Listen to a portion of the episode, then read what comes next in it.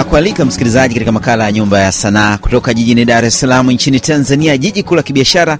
Jina langu ni Steven Mumbi na hii ni sehemu ya pili nikiwa naye Innocent Galinoma. Juma lililopita ulisikiliza sehemu ya kwanza tukizungumzia kwa kirefu safari yake na namna muziki alivyoubadili ama alivyoutazama kutoka barani Afrika na sasa akaamua autazama akiwa nchini Marekani katika jimbo la Minnesota. Karibu sana msikilizaji. Karibu sana Innocent Galinoma katika makala haya sehemu hii ya pili. Asante sana, nashukuru. nyungisi wa yawe ongo ongo wa yawe Ah, nashuka kitonga nayaga iringa nakatisha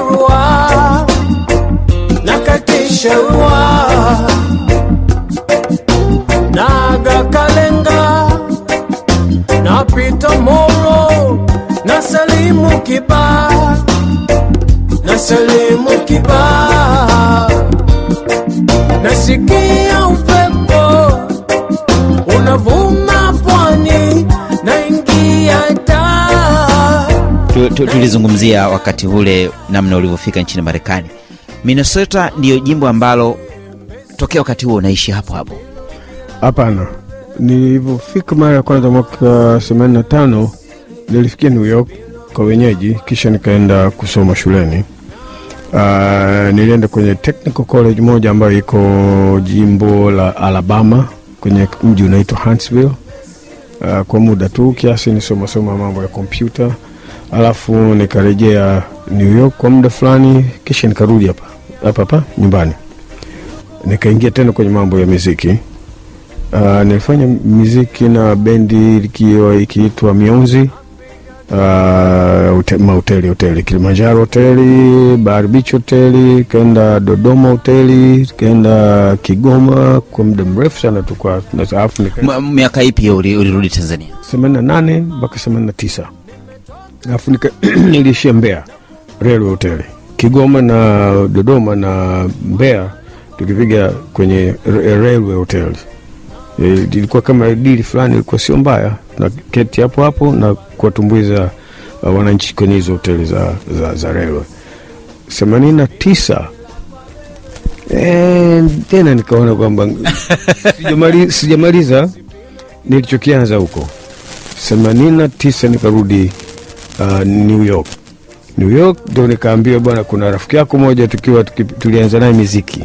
Hapo tukiwa shuleni uh, bwana mmoja anaitwa Onesmo Kibira uh, mtu wa Bukoba huyu bwana uh, alikuwa anapiga bass, ndio alikuwa anaishi Minnesota kwenye hilo jimbo la Minnesota. Nikamwambia sawa, mi nitakuja nikutembelee huko. Nikaenda kumtembelea kwa wiki moja nadhani imepita miaka zaidi ya thelathini na tano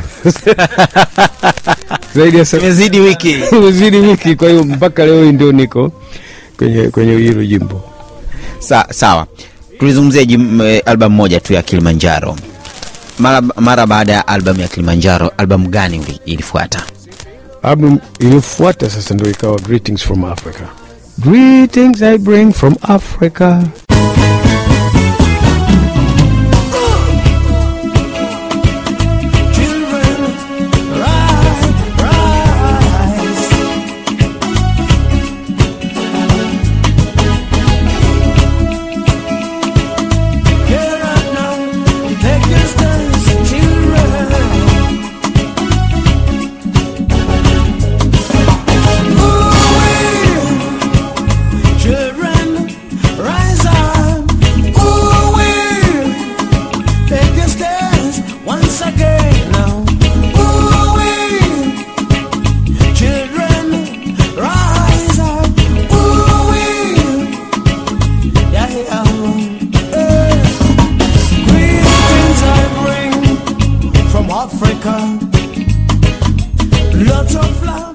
Ulikuwa unasimulia nini katika Greetings from Africa?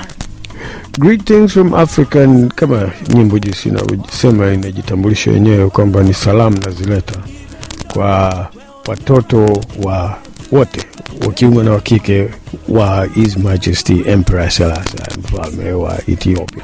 nyimbo nyingine zilizokuwemo katika um, albamu hii uh, okay, kulikuwa kuna greetings from Africa, sote ni ndugu. Uh, open your heart ni kanyimbo ka mapenzi kidogo. Open your heart, sijui hata inaenda vipi. Open your heart, let my love come in.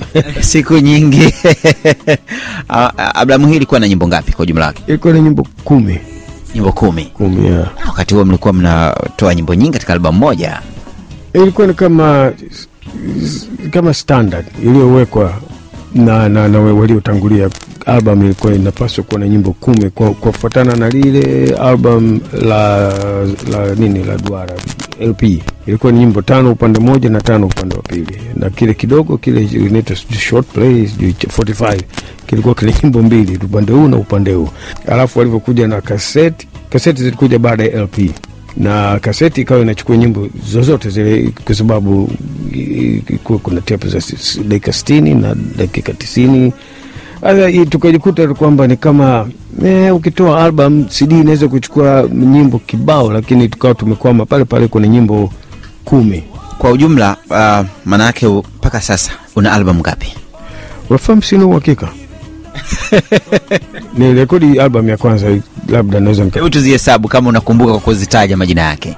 Kilimanjaro ya kwanza. Greetings from Africa, alafu nikatoa Full Moon, alafu nikatoa Vita vya Panzi, alafu nikatoa walirilizi Kilimanjaro Kenya, Kilimanjaro inaitwa nini, Shine Africa, alafu nikatoa nadhani ilikuwa inaitwa Peace in Peace kind of in the east or west, kitu kama hicho. Peace in the east. Nadhani kama kitu kama hicho, kwa sababu wakati mind you, sio mimi nayetoa majina Uh, ukiwa na bendi kila mtu anaamua bwana, hii album tuite nyimbo hii ndo itabeba album, nyimbo hii itami natunga tu nyimbo, bendi ndo inaamua. Yeah, nyingine inaitwa Everyone in One ambayo ndio ina nyimbo ambayo inaitwa Look It Up. Uh, kwa hiyo ni, ni, ni hapa tumehesabu ni kama mm, albamu eh, sita nadhani sita au saba hivi yeah, alafu zingine album mbili ambazo bado zipo sijazirelease. Moja inaitwa Bongo, kwa kifupi tu Bongo, ina nyimbo kama nane. Alafu album nyingine ambayo ilishatengenezwa tayari inaanza na master tayari, yenyewe niliita uh, Made in Africa. Yeah, Made in Africa eh, ni kanyimbo kama kanazungumzia uh, silaha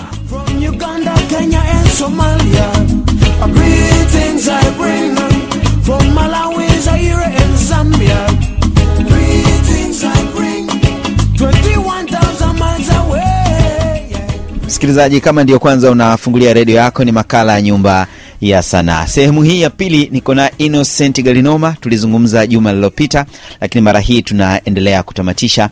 Mwanamuziki wa muziki wa rege ni mtanzania ambaye anaishi nchini marekani katika jimbo la minnesota. Mimi ni stephen mumbi. Asante kwa wewe ulio hapo beni kisangani ituri na maeneo yote ya nchi ya drc hususan mashariki. Hali kadhalika wewe ambaye uko ughaibuni unaweza kutupata kupitia www rfi kiswahili com. Umetaja kibao cha vita vya panzi. Ni kibao kingine ambacho lalala ni hatari. Unakumbuka mashairi yake? Hapana. ukumbuki kabisa. Kumbuki, ah, sikumbuki kabisa, hata sikumbuki. Nachokumbuka ni kwamba nilivyoimaliza nikaona niongezee speech ya mwalimu. Sawa sawa mwishoni pale. Yeah, mwishoni nikaweka speech ya mwalimu kiasi tu cha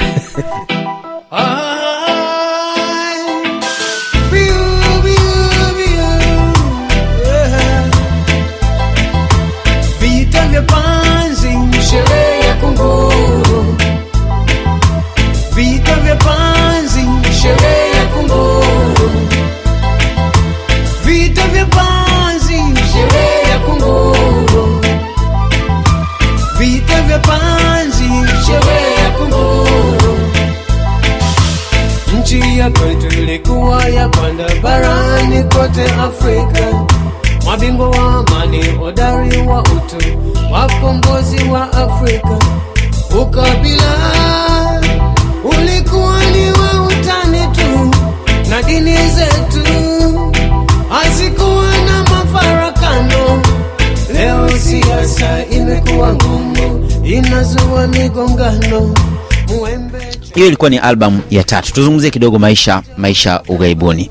E, unazungumzia zaidi ya miaka thelathini huko ughaibuni. Unayaonaje? E, yana mazuri na mangine si mazuri sana, lakini ndio hivyo tena. Jua likitoka unaamka, likizama unapumzika, likitoka unarudia hivyo hivyo. Hakuna uh, script iliyoandikwa kwamba uishi kiasi hiki au uishi hivi uishi vile. Hapana, ni siku kwa siku. kimuziki tuzungumzie kimuziki sasa Kimuziki hasa siku za mwanzo mwanzo ilikuwa ni vizuri, ni yani maisha ni mazuri sana. Kwa mfano ukiamka asubuhi, ukishamaliza shughuli za nyumbani, saa saba mchana tunakutana kwenye ka studio, ni mazoezi, ni mazoezi kila siku, kila siku ni mazoezi, na ikitokea uh, kwenda kufanya ziara sasa, make huwezi ukapiga uh, si rahisi kupiga kwenye mji mmoja. Mnakuwa na booking agent ambaye anaandaa uh, uh, ziara fulani. Unaweza kuwa safarini hata miezi miwili mitatu, alafu mnarudi nyumbani. tuzungumzie sasa marekani. Mfano wewe huko minnesota. Maeneo gani hasa mnakwenda kufanya ziara na kufanya muziki Minneapolis ni sehemu ya katikati ya nchi ya Marekani ambayo wanaita Midwest. Tuko katikati ya nchi. Upande wa kulia, kama ukiangalia ramani, upande wa kulia New York, upande wa kushoto Los Angeles. Kwa hivyo tumeenda kuanzia huku juu ya nchi kabisa mpaka Texas chini, na kutoka uh, Minneapolis tumesha kwenda mpaka Arkansas, Little Rock ambapo ni mbali sana, na tumeshafanya show New York, na tumesha kwenda mpaka Los Angeles, San Francisco, sijui Seattle, tuseme linchi zima, sio kwa mara moja unakwenda miezi miwili mitatu unapiga sehemu fulani, kisha mnarejea, afu mwaka mwingine mnaenda sehemu zingine, labda mnaenda Colorado, kuna vinchi, vijiji miji miji vingi, mnafanya show, kisha mnarejea. Kwa hiyo baada ya miaka unajikuta kwamba hakuna sehemu ambayo haujafika yeah, katika hiyo nchi unajikuta umefika kila kichochoro. na kimsingi eh, kwa maelezo haya manaake kuna mvuto sawa wa kufanya kazi ukiwa tanzania maanake kuna baadhi ya maeneo anasema ah, niende sumbawanga sumbawanga akuvutii sana labda niende morogoro ama niende mwanza? Yeah, kwa, kwa kule kiukweli ni kwamba miji yote iko uh, kama sare inafanana. Sema tu hali ya hewa ndio tofauti. Nimekwenda sehemu zingine ambazo huwa ni barafu na sehemu zingine huwa kuna jangwa. Nchi hiyo hiyo moja ina jangwa ina sehemu za baridi. Kwa hiyo popote pale utakapokwenda kuna soko la hii miziki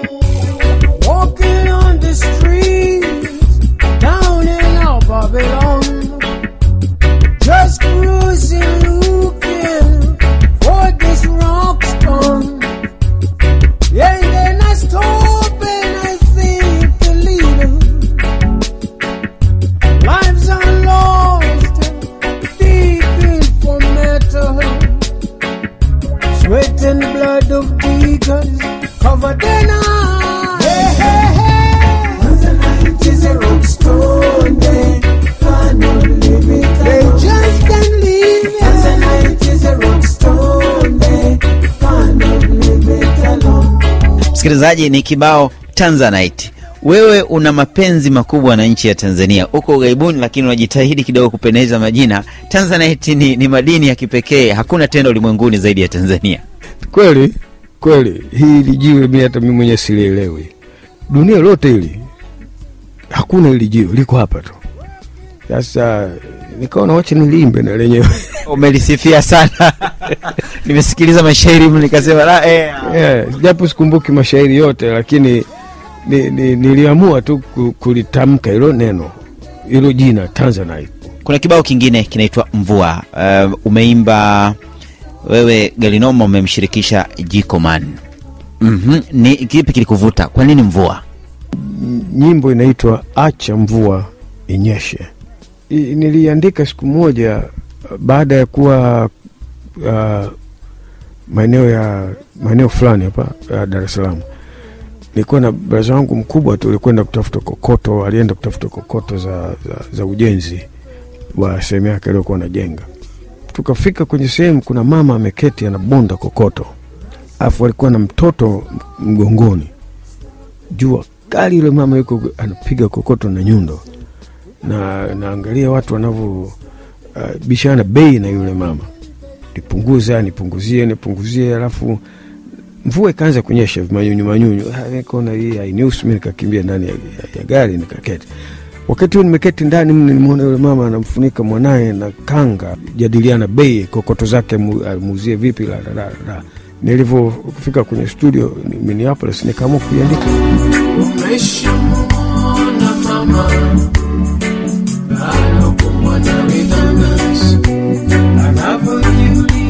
legends.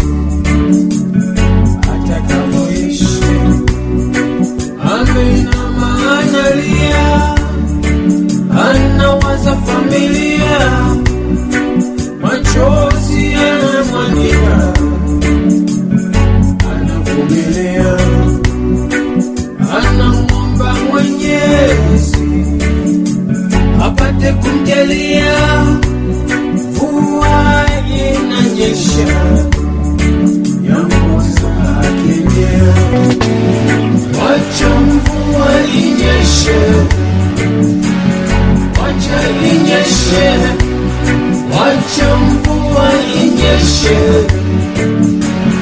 wacha inyeshe.